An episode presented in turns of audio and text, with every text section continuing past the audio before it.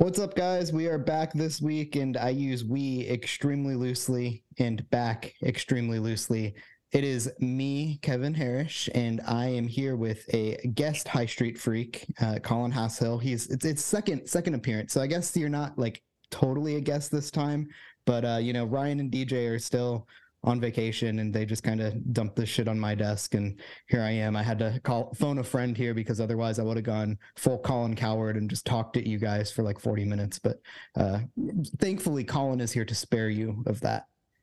I mean, I'm just laying on the couch right here. I, I, I fired the take cannon a few weeks ago, got all my Ohio State hoops takes off, but uh I, I don't know. I don't know. Depending on when people listen to this, Ohio State will either be uh, two games away from going to the NCAA tournament, or their season will be completely over, and Brice Sensabaugh will be uh, on his way to Los Angeles to train for the NBA draft.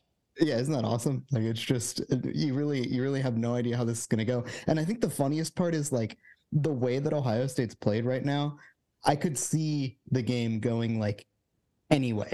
Like you could tell me that Ohio State's going to go out and win by like 15, I'd believe it. You could tell me they're going to win by like 3, I'd believe it. You could tell me they'd lose by like 3, I'd believe it. You could tell me they lose by 35, I'd believe it. Like literally there is not a single outcome that would surprise me tomorrow and um I think that's just hilarious because like I don't I don't know if Michigan State is all, like it's not like Michigan State is the world's most like consistent team this year or anything either. So I don't know. I, I obviously it, it, it just it seems like a, a very like toss up game in terms of like not even like level of opponent, but just like who the fuck knows? Like that's just how, how it's been lately.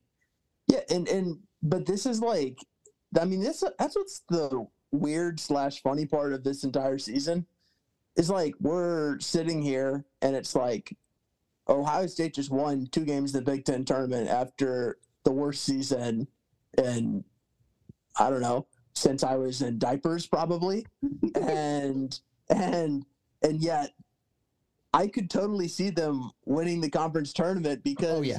this is a year where Northwestern is the number two seed in the Big Ten tournament. How is Ohio State the 13th best team? How is, how is Ohio State finishing 13th in, in the Big Ten? None of this makes any sense. It's sort of hilarious at this point.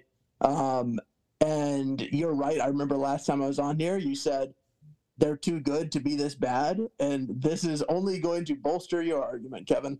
No i mean it's it's i feel good about that and i have been saying that all year. I've been tweeting several times and had that take several times that like this is a genuinely good a genuinely talented team.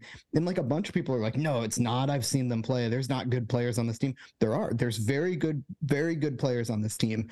And i think um just now i mean they're freshmen when you're playing like the, the starting lineup this year or this uh, past game was four freshmen they've been playing four freshmen in the starting lineup um, you know down the stretch and shockingly when they've turned good it's been uh, on the heels of uh, the the top 60 freshmen that they signed uh, shocking shocking turn of events you play your best players and uh, they um you know to perform for you. But the, the freshmen are really good. They like all of them are good. Um, I think the weakest one right now is Felix Okpara, and he also is like he, has like flashes of good plays. I don't know if you like how much of the game you're over in LA and have a real job. I don't know how much of the game you watched, but like there were several times that I was like, yeah, Zed Key would never, never make that play. Like there's a time when he got a rebound over like three guys.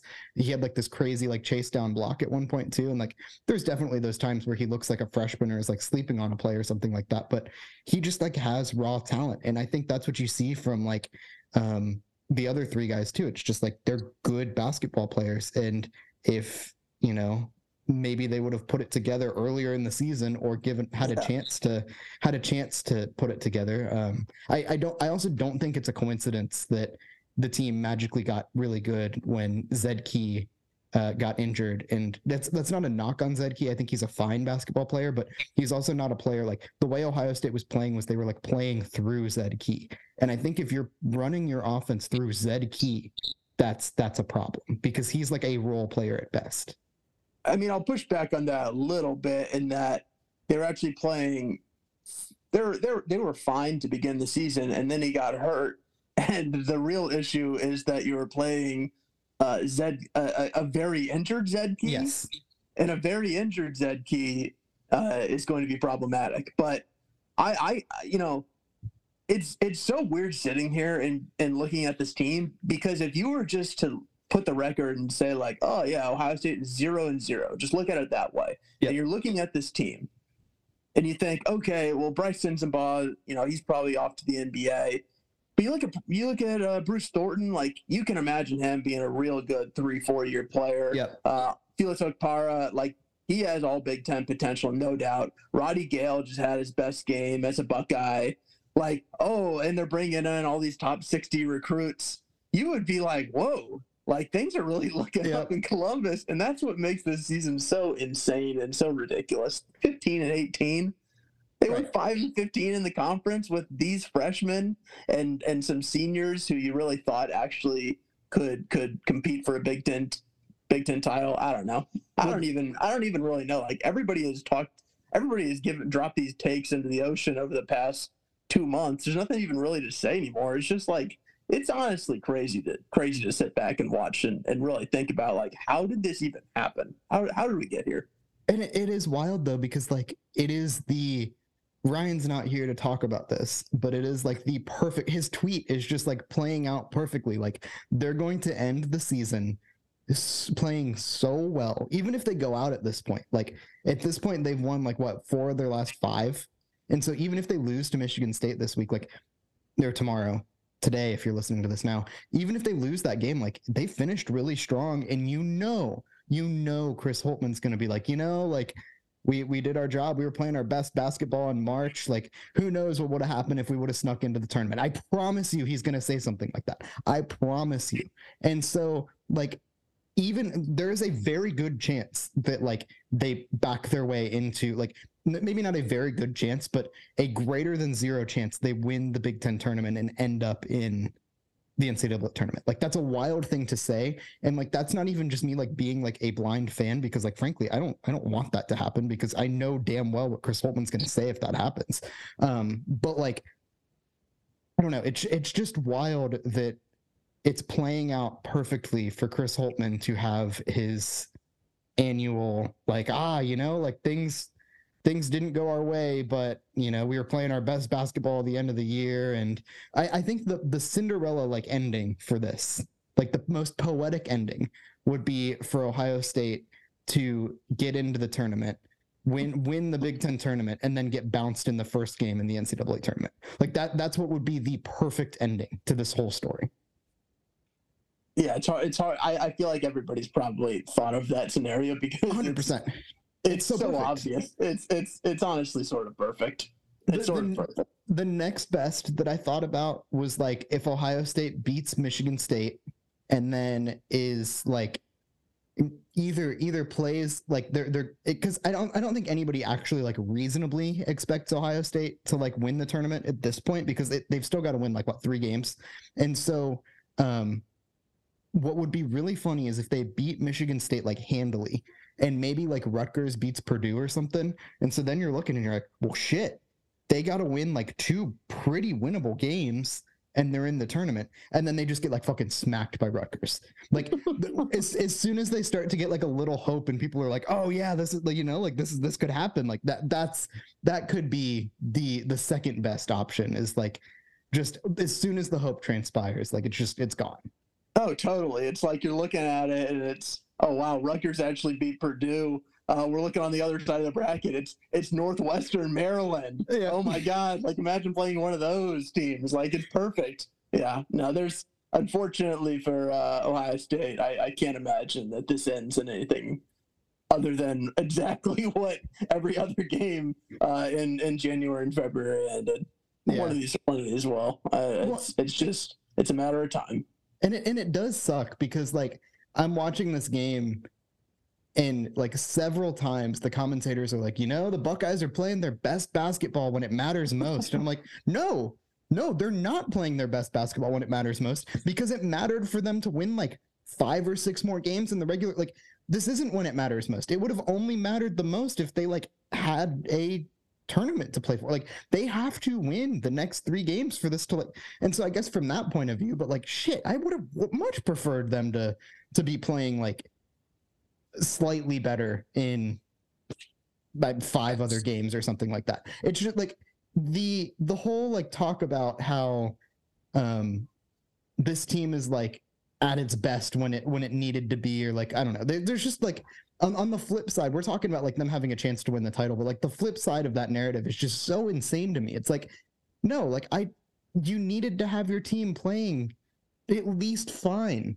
in like January and February. At least fine. And they could not do that. And so I don't want to hear about how this team's playing its best basketball when it mattered most, when like the rest of the season didn't matter. So maybe they'll shut me up and win the entire Big Ten tournament and like get out of the first weekend. Like that that'd be fucking hilarious, honestly. Like it, it'd be such a troll for Chris Holtmann at this point to make the tournament, and then this is the team that gets out of the first weekend. Like, I don't know. But I think what, what really gets me, and we've talked about it a little bit, is like this team actually is fun. Like I want to like this team.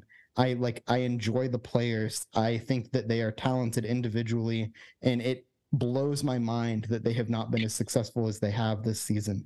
Because like they have the pieces and you can see it when they're like playing competitively with with these teams. And i think that's what blows my mind is like hypothetically like the way bruce thornton's playing right now um the way roddy gayle's playing right now like this should be a team that's playing its best basketball in march. And it should be a team that nobody wants to play heading into the, in the into the tournament.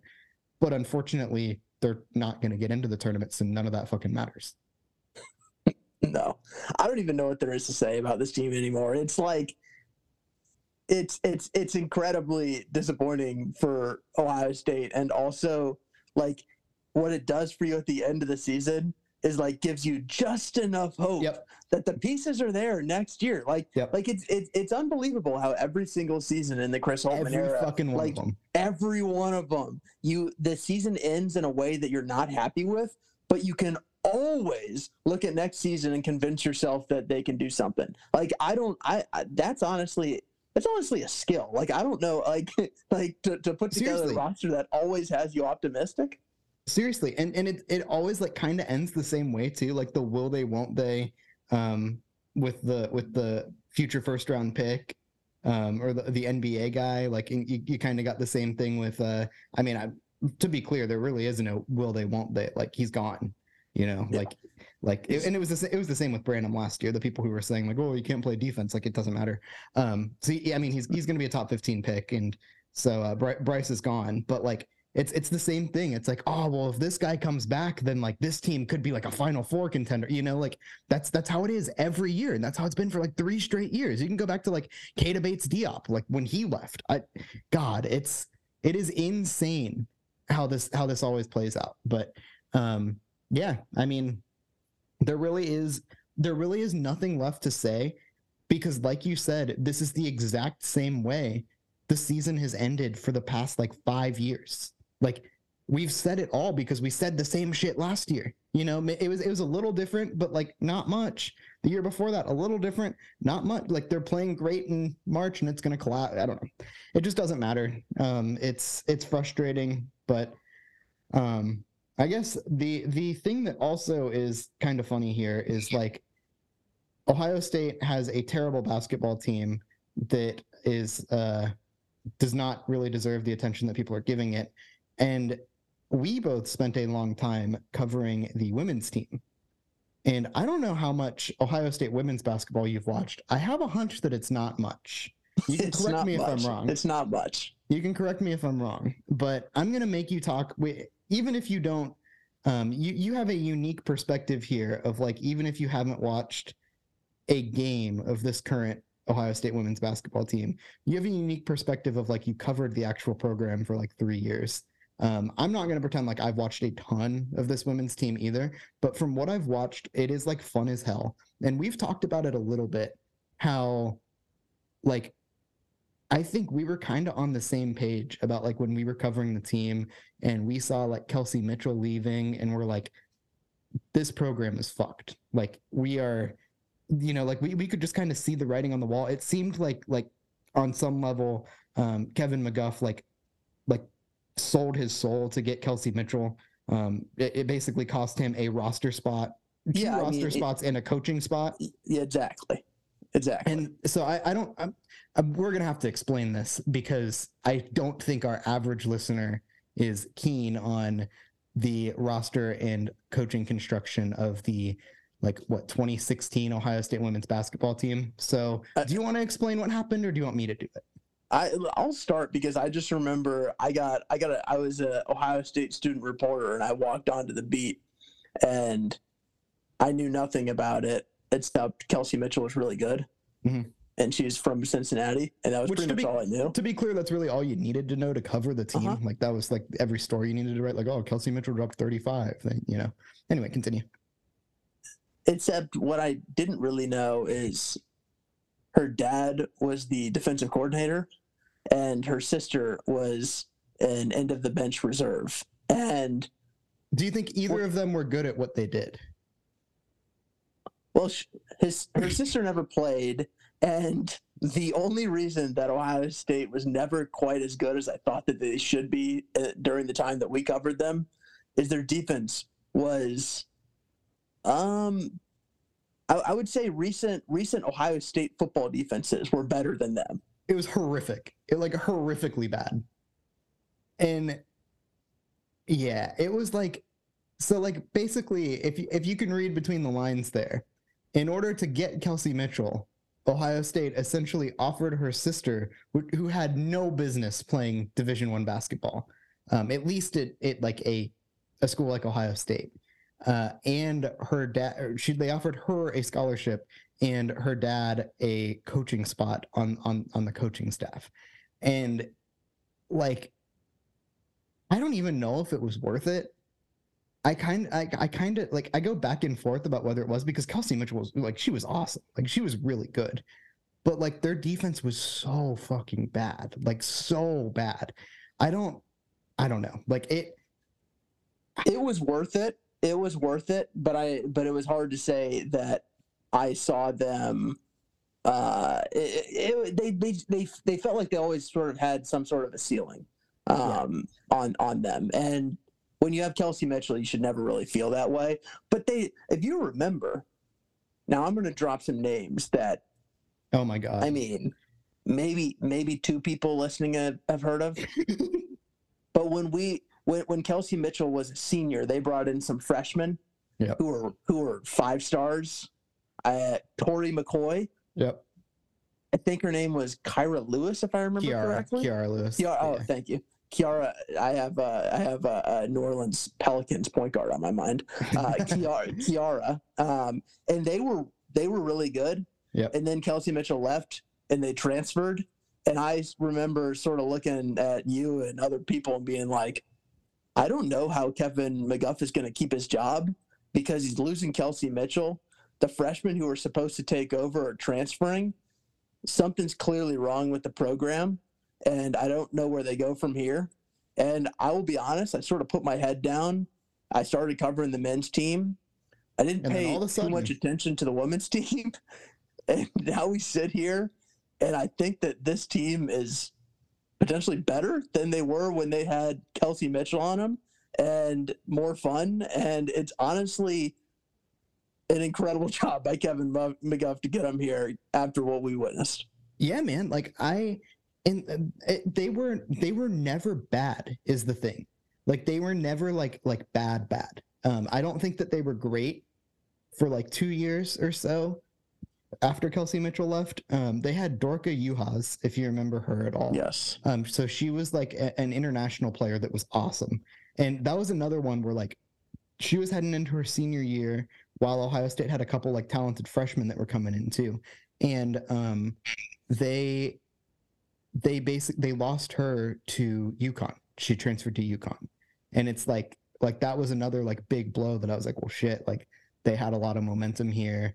And then like, you know, their best player, like the girl that was kind of gonna be like the foundation of their team, left to go to UConn. And like I, I can't blame her. Like it's UConn. Um, Yeah, I'd go there. right. Great call. right. Yeah. Like uh, she did great. Like she fit their system perfectly. Like a great, great plan. Um, but like that was another kind of big blow. But like if you look at this team, like it's it's so damn good. And they were they had like they won 19 straight games to start the season, and um they were missing Jacy Sheldon, who is like the the star player, like who everybody kind of expected to be like the team. Um, I guess uh, for for most of the season. It's not the same thing as Kelsey Mitchell, but like she is like by far like the offense runs through her. I, I'm, I'm currently looking at their stats. She's played nine games. She averages 24 minutes a game, and she averages 4.1 steals a game, which is? Okay. absolutely hilarious. Yep, yep. So she is she is uh um I don't know, she is like a more I don't even know how to describe her. She's she's really good. I don't know if you've seen her play. Um if you if you have not, you should tune in. The the moral the moral of this entire podcast here and I don't think Collins really watched a lot of Ohio State bas- women's basketball this year either. Um they're going to be playing in the tournament. They're a very fun team. They have overcome like a ton of adversity and a ton of injuries here and still somehow like won 19 games uh 19 straight games became one of the top teams in the country. They got all the way up to number two in the country. Um even though they didn't have like their best player for the majority of the season they have her back. Um they've got a ton of weapons. Taylor mikesell is like one of the best three-point shooters in the country. Um oh i'm not even mentioning cotie mcmahon is like an incredible incredible freshman that they just like kind of stumbled on into. Um she is like a probably one of the most well-rounded players I've ever seen at Ohio State since like Jantel Lavender. Um, so she is awesome. It's just an awesome team that's fun. Uh, they have you know players at every position that can make a play. Um, it's just like, and it is like genuinely enjoyable to watch. Like all of the all of the shit that the men take away from you, like the joy that they take away from you, um, the women's team like more than more than makes up for it. It's it's just like a wild dichotomy of watching like the men's team play and then watching the women's team and they're just like burying teams and like going on these like absurd runs and stuff like that. Like they had a 24 point comeback victory against the top seed in the Big Ten tournament last weekend. And like it, it was awesome. So I'll also say, like, it's worth pointing out, like, part of part of the reason you mentioned this is that, like, people, I feel like, I don't know, I feel like this is going to happen forever, but people love talking about the expectations of Ohio State basketball, and you can just sort of look at the women's team and what they have been and what they are now and say, I mean, if they can do it, I don't really know why you should expect anything different from the men's team. exactly. And That's I think totally that's a fair. completely fair thing to say.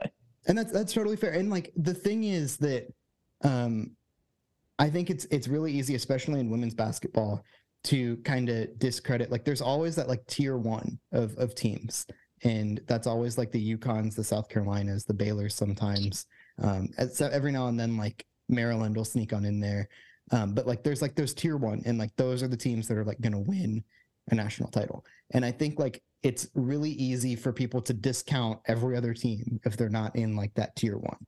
Um, but like Ohio State is like, they're definitely in the next tier of teams, but they're like knocking on the door and they have been for a very long time of being able to at least compete or, you know, spring an upset against one of those teams in the tier one.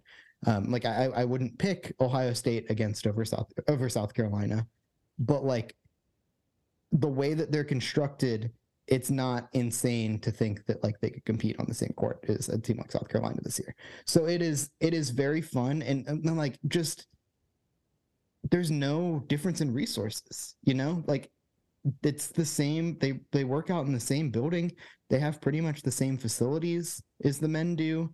Um and like they're competing against like the same like level of national powers. Like UConn women's basketball and South Carolina women's basketball is like the same thing as competing with Duke and um well, I, I don't even I don't even know if there's like a the Gonzaga I guess is up there now but like there's no excuse for Ohio State being a football first school when you've got the women's basketball team you know able to do what it's been able to do um, in the in the past over the past uh um I, I guess like decade or so. It's been a long time at this point. Kevin McGuff's been there a long time. I feel like I feel like the point that you just made, talking so nicely about UConn and South Carolina, is your team fire Holtmann, hire Dawn Staley. I, I would I would one hundred percent do it. Like I I have joked about that with. I with one of know my- it's it I've shouldn't joked- be a joke. I've joked. Uh, well, I, well, yeah, it was She's- not a joke. She's I- legit. I've mentioned it to to one of my friends. Um, he's probably listening to this podcast. His name's Mason, but we've talked about that. Like literally, tomorrow. I would do it. I would fire Chris Holtmann and hire her. At least roll the dice, you know, like at least that's fun. At least you're trying something. Like, Well, do you do you know that her South Carolina team this year is 32 and 0? yeah, they're awesome. Yeah, I, I trust her. I trust yeah, her. no, she she she knows what she's doing. I I just I don't know. I just the way I the way that Ohio State has settled for mediocrity in men's basketball. It's frustrating when you see success that every other program's having. You know, like I, you could say the same thing about you could say the same thing about like Ohio State men's basketball that you say about like women's hockey or something like that. Like why should Ohio State be a women's power or a power in women's hockey? I mean, why the hell not? You know, like I, it's just, it's the resources are there. This is a program that has historically been a very good program, and it's just not there now. So, um, it's frustrating, but yeah, a hundred percent, I would take her. I would take her You know, the, tomorrow. the, the good thing about this Ohio State men's basketball team is uh, everybody gets to have the same conversation again next year because yeah, right. uh, this is how this works. It's gonna be the it's it'll be the same script. It's gonna Who be do you- thrilling. who's who's next year's one and done? We can call this right now. Um, I'm I don't even. it's I mean, in all honesty, I, I don't know that I see somebody who I would choose right now. Like like I I, I personally think the, of of the freshman Nets. I just I don't know a ton about Taison Chatman, but I just don't Yeah. see a guy who's his size and sort of has his skill set being somebody who's a one and done. But I think like Devin Royal, I think is going to be a great college basketball player and play. I, I don't know. I, I just I think he's like a two or three and done. And I don't know, like if you're if you're Chris Holtmann, you're selling yourself to Gene Smith about like why I need another year. It's like, oh, look at these guys. Like we're building all these multi-year guys, and now everybody's going to run the treadmill again next year, and we'll see if anything's different. The good thing about seeing the same results and the same process for six years in a row is uh, it could be could be different in year seven. Everybody is really Yeah. excited for this. I'm sure. Yeah, yeah, it's great. I, I I'm I'm kind of the same way with um the incoming class. Like I I have been not to not to you know uh talk myself up too much, but I have been like no, go for it. pretty damn spot on about looking at the incoming freshmen and um and figuring out who's going to be good and who's not. I called the shit out of Malaki Branham really early too. Um, I think a lot of people did there. I know you did. You were you were in on Malachi. Um, I uh, you know for sure I called the shit out of Brice Sensabaugh very early too. Um, and I also was really high on Bruce Thornton. There's receipts on all of these. Um, and so those, You know, you're really you're really bold going going all in on these top 50 guys. well, yeah. I mean, I mean, th- but but still, like I'm the ones kidding. that yeah, yeah, the ones no, that I'm picking, credit. The one that I'm the ones that I'm picking, like I I also said like Felix Okpara is not a guy that's going to come in and like immediately be immediately dominate games, and that's kind of how it's been.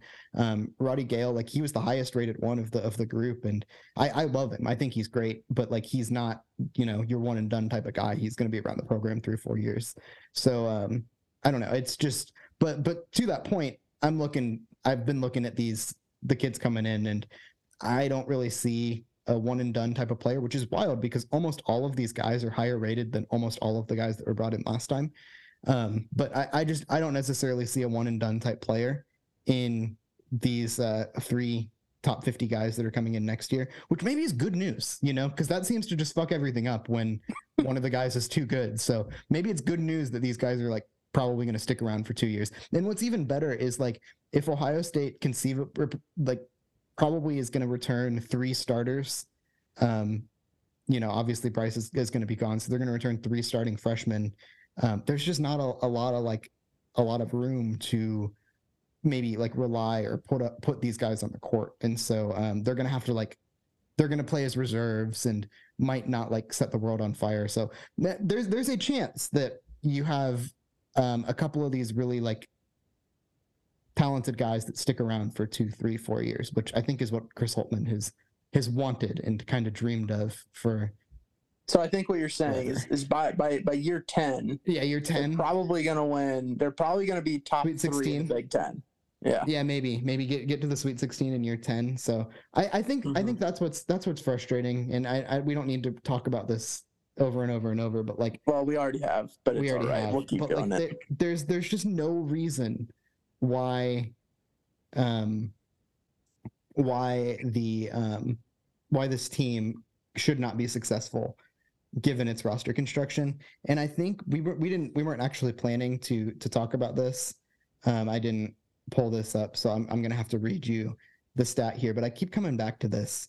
Um, this is from I got to pull up the tweet. Uh, Jeff Borzello of ESPN is their ESPN College Basketball Insider. Um, so the tweet says of the top 100 recruits in 2022, only 17 are averaging double figures in scoring this season. So Brice Sensabaugh is for sure one of them. Um, good on good on Chris Holtmann there. But of the top 100 transfers, 62 are averaging double figures. And so basically what that says is everybody in the country like everybody in the country has figured out how to win with transfer players but Chris Holtmann. And I think that is the biggest indictment on him than really anything else is that he has just like bombed the transfer portal, like absolutely bombed the transfer portal. And when all of these other programs are, um, you know, finding a lot of success going to the portal and getting a guy that can immediately come and help their team, a guy or two who can immediately come and help their team. Chris Holtmann cannot seem to find. I, I mean, who's who, Justice Sueing's got to be the best transfer, and he might be one of the most frustrating basketball players to wear an Ohio State uniform in like a decade. Like I, it's just so frustrating when the the the other tweet is only about seven top 100 freshmen um, are making a noticeable noticeable impact this year. Essentially, if you're not landing a five star, the better bet for an immediate impact is almost always a transfer player. Like to read somebody say that, like based with like numbers and look back at how atrocious Chris Holtmann's transfers have been, like it's so frustrating because like there's a roadmap here and the like path to victory is to you know have success with with transfer players and we've tried. You know, Ohio State's tried and, and it's not working. No, I mean you gotta. I I I think uh, everybody knows that in the transfer portal world these days, uh, bag bags are being dropped at, at every turn. And I'll just say this: like you sort of need an instant impact couple couple of instant impact transfers that are like transfers that high majors really really want. And I'll just be interested to see how Ohio State can play that because I just I, I don't totally know what their willingness is to get involved with with the Nigel Pack two year eight hundred thousand dollar deal that that he got last year. When otherwise, I sort of think he might have been going to Ohio State. But yep, no, I I agree, I agree. And instead, they got Tanner Holden, who is hasn't played yeah. since like like January or something like that. I suboptimal, not yeah, great. So so I I don't I don't know. I mean, every now and then one kind of pans out. Like I love Sean McNeil. I think he's cool. Um, he's a, he's good at his job, which is better than you can say about almost anybody else they signed. Um, so I, I don't know. It's it's just been abysmal. I know we've talked about this already, but like it's just so frustrating to see um like teams make their living and make their assemble their entire rosters around the transfer portal. Ohio State hasn't had like one one transfer. Like of of the three guys that they got, like Holden, uh, Likekele, and McNeil, like those all kind of seemed like coin flip guys that could like potentially like have a great like big impact on your program, and like all three of them were by all accounts like misses. You know, like they're like they're fine like additions to an already good program, I guess, but like those aren't like program changers. I don't know. It's just Kevin. It's can I can I talk about my favorite transfer and transition us maybe a little bit? Yes, please, please. All right. I just want I, I'm not I, you know back in the day, of course, covering Ohio State, I would have been all over this. But you and you explained to me Ohio State's third string quarterback being a seventh year transfer from Oregon State. And, and, and I just this is my favorite story that nobody cares about, but I just can't get enough of the fact that that that if you're if you're basically a Chris Chugunov, a Gunnar Hoke, uh, a, Tristan Gebbia, I, am not I, honestly I'm not 100 percent sure how to pronounce his God name. knows, man. I don't know either. Uh, but I just love that there's an industry out there where it's like, you know, if you just haven't really had success at quarterback, you just want to just sort of just sort of take It's some awesome. practice snaps and and just you know maybe maybe at the end of the season get a get a championship ring. You can just transfer to Ohio State. Just spend your seventh year, be a 24 year old in Columbus, and and just start sort of sort of ease into professional life. I just I I love I love this is still going on. Well, and, and and the best part is like he like says that he has plans to be an assistant coach on some level, and like that's cool. But like, I don't know, like it it just is a like great con because he's got nothing to lose. You know, like worst case scenario, he hangs out and like chills is the third string quarterback. No, no, no, no, no, Kevin, Kevin. The worst case scenario is Devin God. Brown wins the job. Kyle McCord, McCord transfers. transfers. Something happens to Devin Brown where he unfortunately has an injury. I know, knock on wood over here. Uh, and then Lincoln Kienholz comes in, and Lincoln Kienholz is a freshman whose best competition was somebody who looked and, and played like me. And and it's like, oh no, he's not ready. So Tris, so Tristan all of a sudden has to take snaps behind center in the Michigan game. That Kevin is the worst case scenario. So- but So what is very funny is I I knew some I'll just I knew um Chris Chugunov's barber.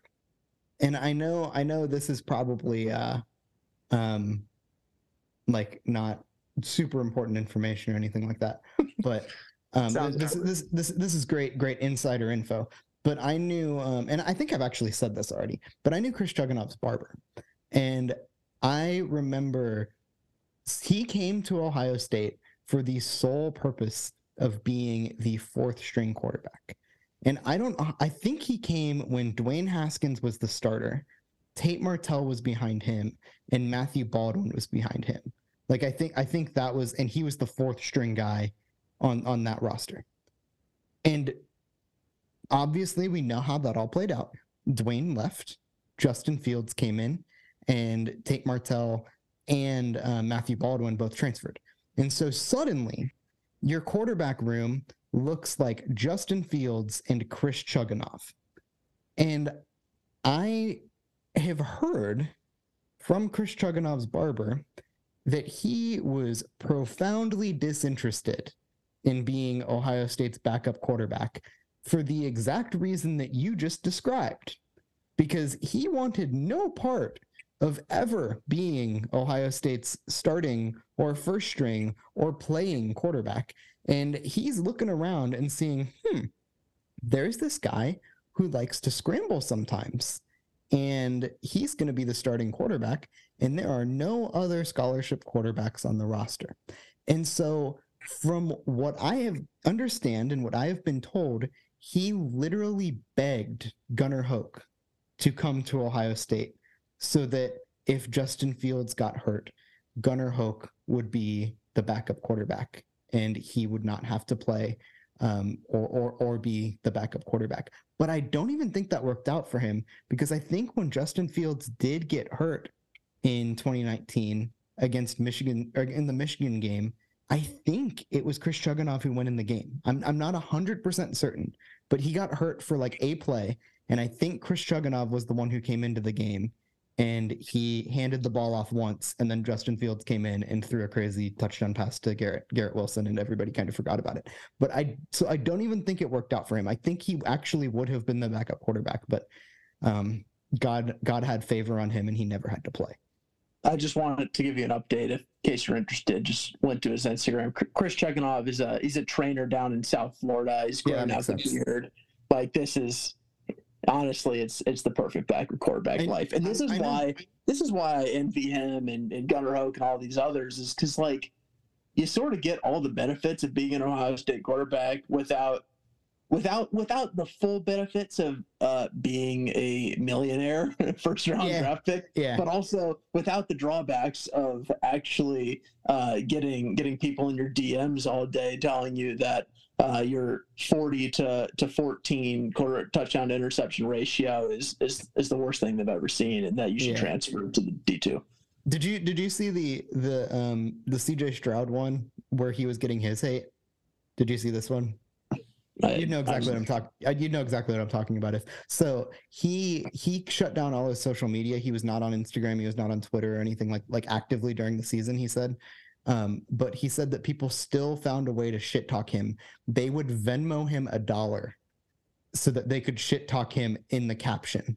Of, That's of that's the- insane human behavior, and uh, uh, like any of those people should be locked up. But like uh, I mean, at least you get a dollar to to hear the, the insults or whatever. But like, isn't that wild? Because you can't really like DM on on you know Venmo. It's not a, a social media. But they found him on Venmo and would Venmo him a dollar and be like, "You fucking suck." Like, so um that that's that's that's one of my my favorite like maybe the internet was a mistake stories of of recent recent years but yeah it's man insane human behavior. But but spe- speak.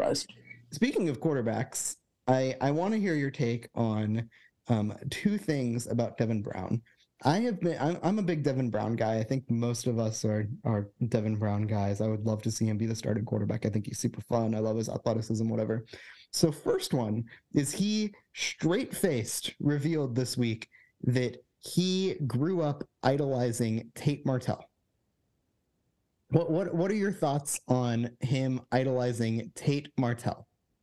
Well, I just like I, Ryan. Ryan isn't here to speak for himself, so I feel like I feel like I should mention that the way I saw that is because I saw him quote tweet it and say that Kyle McCord just gained gained a new fan or something to that effect, which I enjoyed. But uh, I I had to watch the video to see it myself because I couldn't believe it.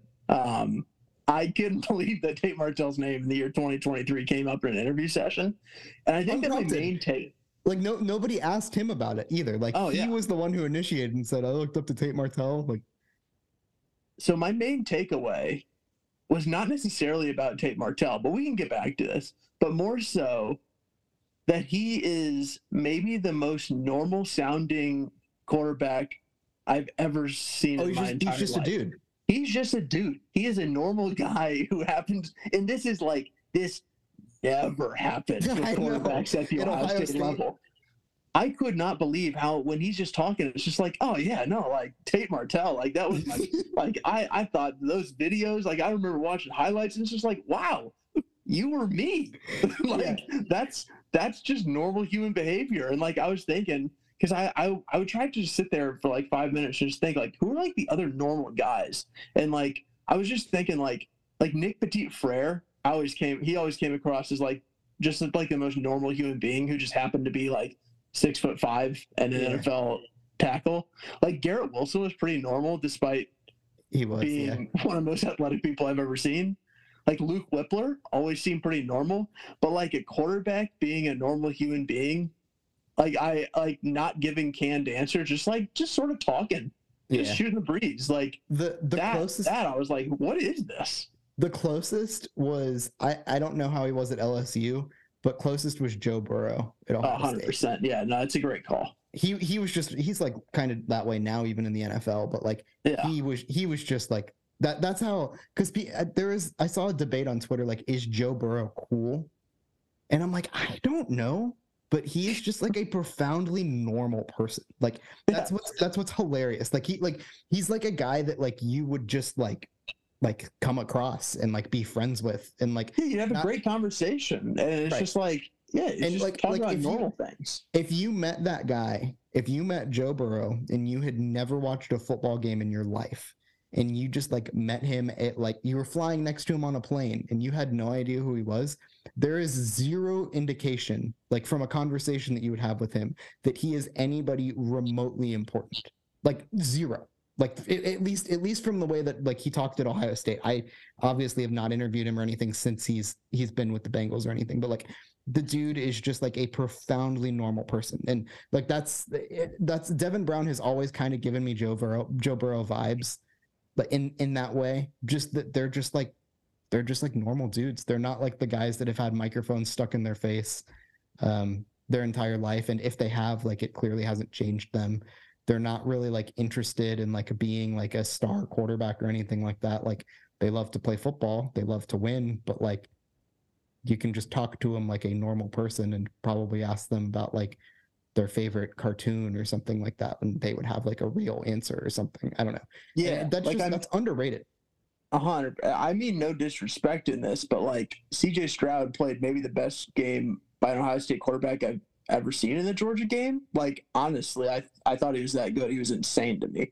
Uh, but I don't know that I could have a conversation with him that would last more than thirty seconds that didn't involve football because Yeah. He's just like he's a quarterback. Like that's that's who he is. That's that's what he is. That's what he cares about. And like that's part of the reason he's awesome and like he's so smart. But also he's just a he's a quarterback. Right. Like that's that's that's his, that's who he is as a person. And like when he's in an interview setting, like he's just sort of going to talk about how he processes the game, you know, who he's looked up to, all these things. And Devin Brown, I'm like, wait, you know, you're not supposed to say that you looked up to Tate Martell, right? Like, and then he's like, no, it's just sort of, it's just sort of, yeah, like that's what it was. Like, what do you want? Like, I'm just telling you, yeah. Like what what, what, what do you want me to do? Lie? I- you know? yeah, like, okay, I guess it, you're right. It's just like talking to, I guess we're just having a conversation here, which is Yeah. not ever the case with quarterbacks. Well, and the, the more I thought about that answer, though, like the more I was like, again, it was a very normal answer and was probably totally honest because he did not say like Tate Martell at Ohio State or Tate Martell because he's an Ohio State quarterback. Like, that's not why he said it. He grew up in the area and like Tate Martell was probably the shit in when he was in like middle school. Tate Martell was like in high school and was like low key, like one of the most dominant quarterbacks in high school history. Like, uh, like seriously maybe like Tim Tebow's up there. Um, I'm sure there's some other guys too, but like Tate Martell never lost a game, put up just absolutely bonkers numbers as both a rusher and throwing the ball. Um, like by all accounts, like he was one of the most successful quarterbacks, dual threat quarterbacks, like ever at the high school level. And so like it makes complete sense that like a middle schooler in the area would like idolize that dude because he's probably like hears about him and like maybe went to a few of his games. Like that's what he did on the weekends and stuff like that. And like he's like, oh yeah, I want to be like Tate Martell. Like that makes all the sense in the world to me, which makes even like it even more hilarious that he just like said that, you know, like he wasn't like watching the NFL and like breaking down people's games. Like he was watching this dude who was fun as hell and like watched him play in high school. Like that's just the most honest answer possible. And like I get it, you know, like is as a middle schooler, my I was once a middle schooler myself. Like I when you're in middle school, like you do probably idolize the dudes who are right in front of you. Yeah, like if I were, it's like the same thing. Do you remember the Seventh Woods highlight tape? This is Yes. a real pull. This- He was a seventh grader at the time, and he Yep. looked like he was an All NBA player in the highlight tape. If somebody was like, if if if like Brice Sensabaugh was like, oh yeah, like I remember back in the day, like I grew up idolizing Seventh Woods. Yep. My brain would melt for a second. I'd be like, wait, you're just like one of us. Yeah, Like, an- Seventh another one. Woods was a terrible college basketball player, but that seventh grade highlight video was awesome. Do, do you remember Cody Paul? I somehow missed Cody Paul era. Okay, you you you got to look up when we're done with this. You can even do it on your computer as we're watching if you want. We can keep talking about it. Um, Cody Paul highlights, and he was like a a pee wee football player. Like he was like 12 years old, and his his highlights are nuts. And everyone was like certain that this kid was gonna be like the next like Reggie Bush. And I don't even know if he played college football, but like it's it's the same sort of thing. Like, yeah, I looked up to Cody Paul. Like I wanted to be like Cody Paul. And 100%. and so like I, I totally get it. It's it's not a bad answer, but another one that I, I assume you're pulling up the highlights now, so I'll let you do that. But we're going to keep talking. Um, another one that makes him just like a normal dude is that this motherfucker is going to wear the number 33 this season. Yeah, I don't. I, I thought it was for it was for Sammy Baugh. Yeah, that's like, I was that- like, that's that's simultaneously like cool, but also like, are you serious? Like, you, I don't remember. I mean, I guess I don't think the words Sammy Baugh have come out of my mouth in the first 27 years of my life. So honestly, I just love the fact that he's just like, I'm sure that this wasn't like a deep thinking, like, oh man, like, I don't know what number I'm to wear. I'm fairly certain it was like, oh yeah, I, I remember like, I, I used to like Sammy Baugh. Like, he was 33. That would be cool. Uh, I'm to do that.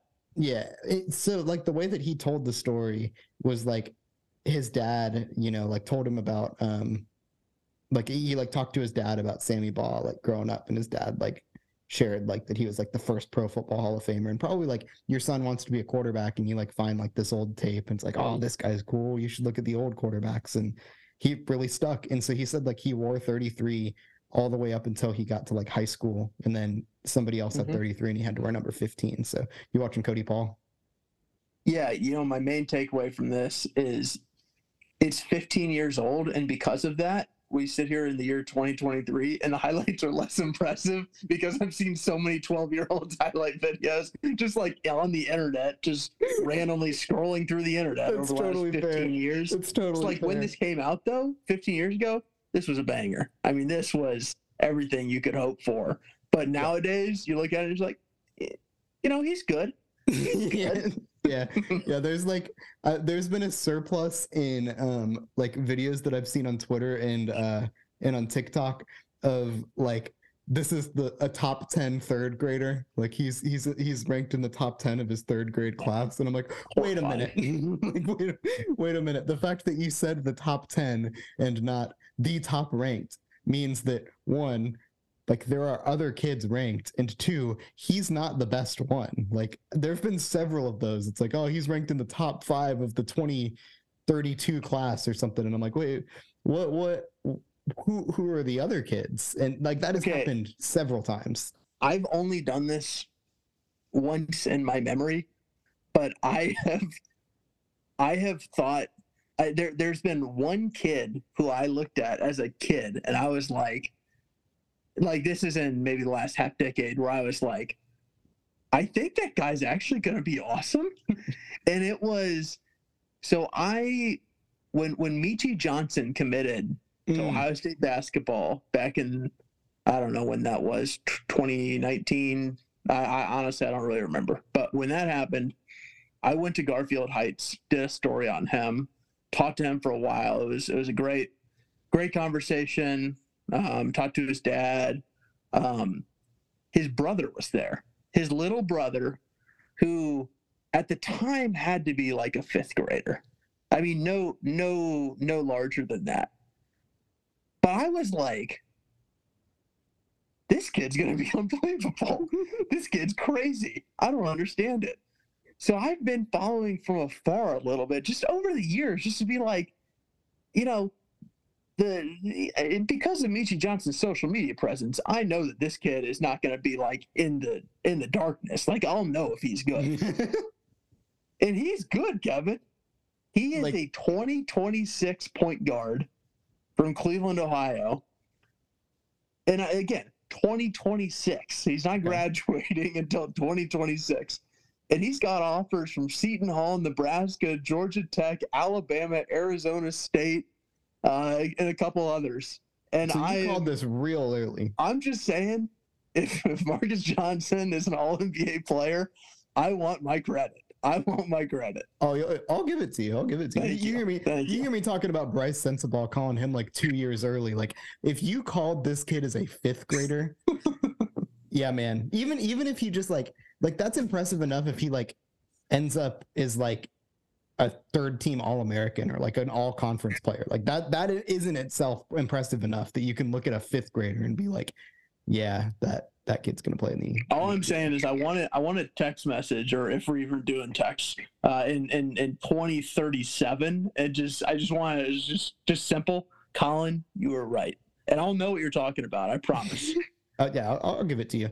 The- I think the appreciate closest I had was actually a kid I played with um, in rec football. I was I played rec football for like one year. I was terrible, just just terrible, as bad as you could. I you can't imagine expect. that. Yeah, I was I was I played corner. I it was terrible. Um, but one time, our like running back, or basically our team, um, he was basically our entire team. Um, we were. Uh, I, my mom yelled at me for like not tackling him or something like that. Like maybe I got trucked by him or something like that. And like after the game, my mom was like, "Man, like you really should have gotten Trey. Like you you should have you should have like, I like I don't remember exactly what she said, but I was like, Mom, that kid's gonna play in the NFL. And she was like, and she was like, no, like that's like you're exact. Like she like was like called me like uh, like like called me bluffing. Like no, like like he is um he's not that good. Like you you can you can play with him. And I'm like, no, like he's he's going to be in the NFL. Like I I promise he's at least going to go to college for free. Like that he is very good. Like it's no shame in me getting trucked by this kid. And he did. Um his name was Trey Matthews. He is not actively in the NFL, but he actually was if you remember the pass um that bounced off of uh, a Georgia player's chest and landed in the Auburn player's um, hands for a touchdown in that miracle, like where they had like all of those crazy wins. He was the one who the pass bounced off his chest, I believe. Um, it, he was at least one of the two players back there. So if you Google Trey Matthews, you'll probably come up with there. But he did go to the NFL briefly, and so I was a little vindicated that the kid that I was getting trucked by did in fact go to the NFL, and I was not just, you know, making shit up. So I I can uh, can feel a little vindication there. But I love this. He was the 77th best uh, recruit in the country, so I'm going to give this to you. Yeah, yeah, I was, I was, I was pretty pretty on there, but he. He was he was really good. He was our team, and I I like do remember my mom was like, "You just need to be more aggressive. Like you could have gotten him." I'm like, "No, like that. Like I, I promise you, this kid's gonna play in the NFL. Like I, I promise." And I was right. So, congratulations. Yeah. That's what counts. So, but uh, yeah, man. I, I I guess the I don't know how much I want to talk about this. It's gonna make me mad, but um, before we get out of here, we have to mention um, Marvin Harrison Jr., who also is going to play in the NFL. I think famously. Um, we think. I mean, I we don't want to. We don't want to project too far ahead. I think so. I, I, you know, I I love spring practice. I, it's one of those times where you can just like look forward to really anything and talk yourself into pretty much anything if you're like an optimist. And I like to be an optimist, but I logged on to Twitter and I scrolled down and it did not take me long. One of the first videos I saw from Ohio State's spring practice was that Marvin Harrison Jr. was Ohio State's first team punt returner. Punt returner.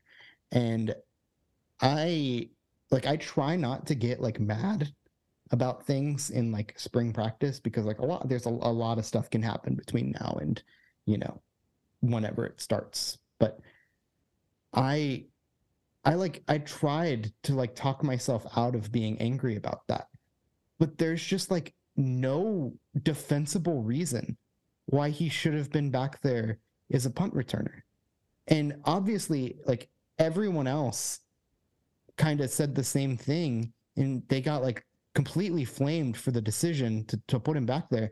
And and he was back there again today.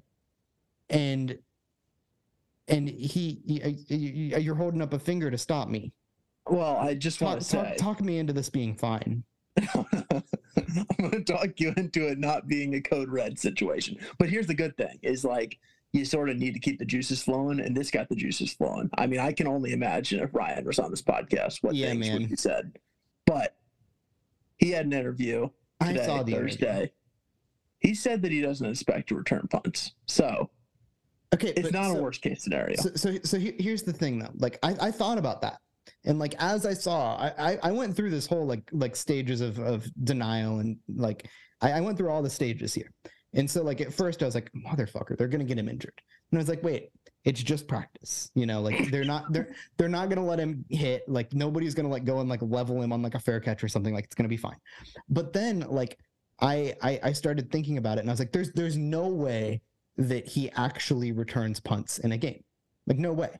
And like i was at peace with that. And then i started thinking about it and i was like but if there's no way that he actually returns punts in a game why why is he taking first team reps is the team's first string punt returner in practice?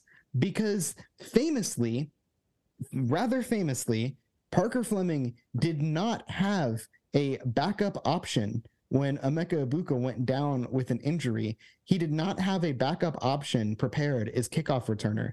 And he let Julian Fleming do it, despite really probably no practice at doing it, pres- presumably, because he said that he wanted to.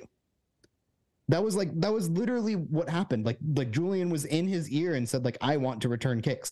And like they they by all accounts did not have a backup option there. And Julian Fleming did it. And he fumbled one kickoff and I believe like had a fair catch on another one. So my my whole point here is like they famously are lacking depth at the punter position or the punt returning position and have several guys that by all accounts would be good punt returners like Xavier Johnson, um, Evan Pryor, Cam Uh, Martinez. yeah, is he is he still around?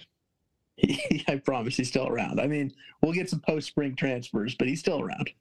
Okay, Cam Martinez. I mean, he's he, that's that's legit. He's he, he's was really good in high school. Um, you know, Brandon Inniss.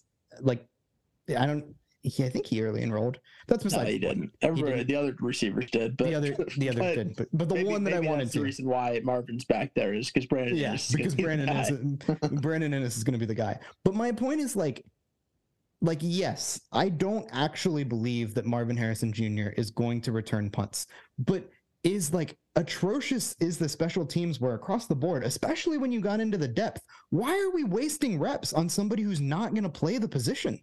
Like that just makes no sense to me. I think that's a great take. And and the other thing I'll say is like I, I I'm I'm I'm certainly wouldn't say that people should freak out about this, but Ohio State has a history of putting people back for punts and kicks and everybody else being like, why did you choose that person? Because Kevin, I have one in mind, but and this is putting you on the spot a little bit. Do you have a favorite person who who Ohio State put put back there for either a kick return or a punt return, and you're like, of all people, how did you end up with him? Because I got one, I got a good one, and I can go first if you want. You can go. All right. The one I could never understand. And this was like a plan, as in they they this was the this was their intention. And I could never believe it. Do you remember that Mike Weber was their kick returner? Oh my god. Yeah, I do remember They- that. It he never once came remotely close to breaking one. I could I I, I mean there was no justification for that for that decision. No, that that that was wild. The most indefensible one to me was actually this year, and it was Chip Trayanum was a kick returner when he was actively a linebacker. Yeah, I know he switched to running back like towards the end of the season, but this dude was in the linebackers room and just suddenly he was returning kicks, and it was after Julian Fleming had his snafu with like not being able to. So they they like I found about this. they tabbed him to, to be the kick returner, a, a backup linebacker. So like what, like what are we doing? You know, like it's one thing if like the special teams have been totally fine and like it's great and like there's no reason to be concerned at all about the special teams like whatsoever. Like yeah, sure, you know, toss Marvin Harrison back there and like let him improve his like ball catching or whatever he he said he wanted to improve on. I Ball tracking. ball tracking, ball tracking. He wanted to improve his ball track. If there's anyone in the world that doesn't need to improve their ball tracking, know, it's Marvin the Harrison fun, Jr. that's the funniest part about it. That's like, oh, I'm LeBron James. I just I want to improve my dunking. Yeah, like, Like- come on, my, my Okay. transition dunking, like I just really needed to improve that. Like, come on. So uh, the whole situation is just like insane, and like no, I I, I think like a lot of the criticism of like anytime we like complain about Parker Fleming is like it's not that big of a deal, and it's like well no, it's not. But if this was like a weak point on the team, like the special teams across the board were not good, and like we're just dicking around on special teams, like that's like that's what they're doing, right? Like they're not serious. He's back there like just screwing around. Like that's essentially what's happening. It's it's honestly, it is a great point that Parker Fleming actually has one job, and it's the smallest job on the team, and it's to coach the special teams.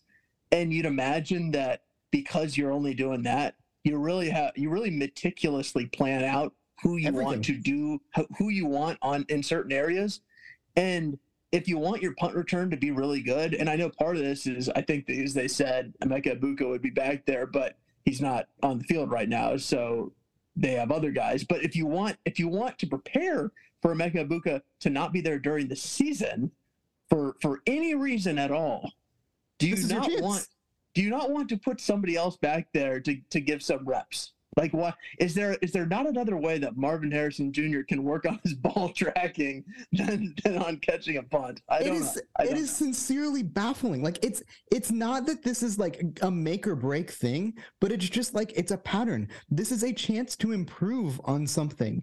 Like, do you do you not want your punt return to be good? Like, do you not think you need to practice it like that?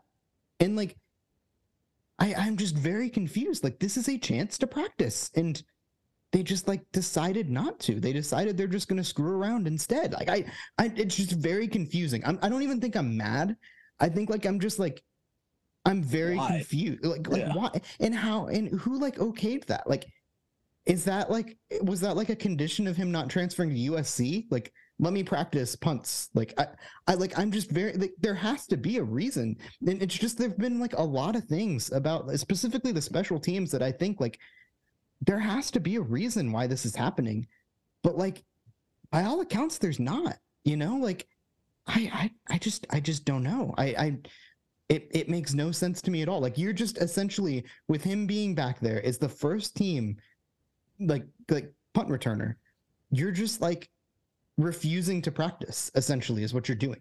Every time he's back there you're like, "Ah, you know, like we, we don't need to practice this. We'll just we'll just let him take it."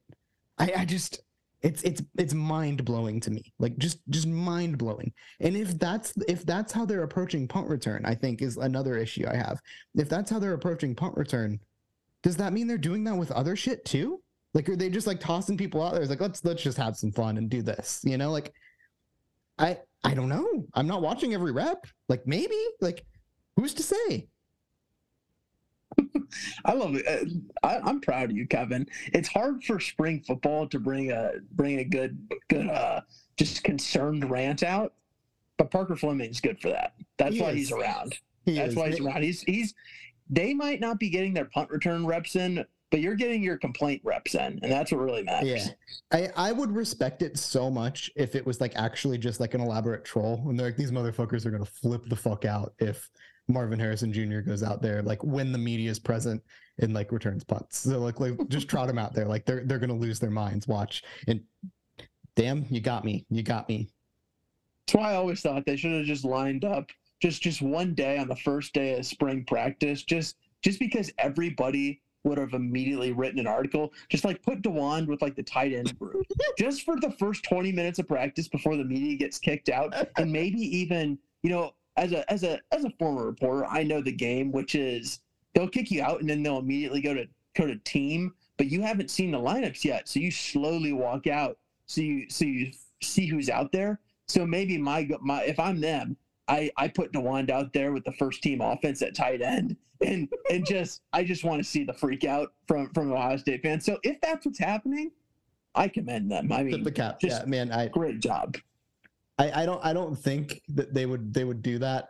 But like if you're gonna No, I work would, I, if- I would hope not. Actually, in, all honesty, that if you're be, gonna- but be it's- bad. it's just like the way that they are with like how secretive they are about like injury reports and stuff like that like they act like it's a state secret like if you're gonna work the media with like gimmicks and shit like that like about like hiding people's injury status or something like you may as well do something like this at least it's fun and cool and like i respect it but oh man i just i can't, I can't believe a three second clip of a punt return got me this worked up in, in fucking march so I can't believe that I had to be the sub in when I can only imagine how long you guys would have gone if Don, if if Ryan was on this show. I Yeah. can only imagine. I, I'm sure. I'm sure we'll have to pull it up. Well, we're. I'll, I'll bring it up next next week when when me and Ryan are back. But if you want to, I hope he takes all the punt return reps in the spring game. That's all I hope. It, would, it would be very funny. Like, it, it, I, I'm just. I'm hoping it's a bit at this point. But it's ball tracking. God. ball tracking, ball tracking. Honestly, the funniest possible reason they could have said. Yeah, like he, he could have said like I'm worried about like I I, want to get better at creating after the catch, like making people miss, my shiftiness, like following blocks, like literally anything else. But no, my ball tracking. It's going to be a problem if uh, he's going to be tracking uh, uh, throws as if they're punts. That would be Yeah, a, that would be a problem with the, that. That's a little telling on the quarterbacks. that's true. Um, yeah, That's I don't know. Not to not not to con, not to further concern you, but uh yeah i'm he'll be fine i just I, I again i was just more was more just confused than anything else like what like what the hell are we doing Ah, but they're just out there having fun. They're just they're just they're just having a great time Yeah, and we're, we're having a great time but i think it's, Exactly. it's it's it's time for us to uh to depart i think uh we gotta wake up bright and early. You gotta wake up bright and early to watch the Bucks play. It what what is that? It'll be like eleven thirty your time. It's glorious, you know. The Big Yeah. Ten, the, the Big Ten tournament. I'll wake up, and, you know, you do your morning stuff by 9 a.m. on the West Coast. I'm watching Big Ten hoops. I mean, Yeah, I love that. that's that's living the life. Let me tell you. So you will, Um, you will I think you will have a good idea before lunch about whether or not Ohio State's going to advance. So that's that's pretty. Cool. I don't know. Given the Wisconsin game, uh, anything is possible. Anything is possible. That's true, but um, we will we will uh, certainly tune in. I will certainly tune in. Um, I, I can't I can't stop watching no matter how frustrating it is. But I, I will I will tune in. So we will we will see. And uh, we don't have DJ or me and Ryan to tag team it. So I guess I'll just sign us off. Go Bucks! Michigan sucks, and help is on the way. God willing.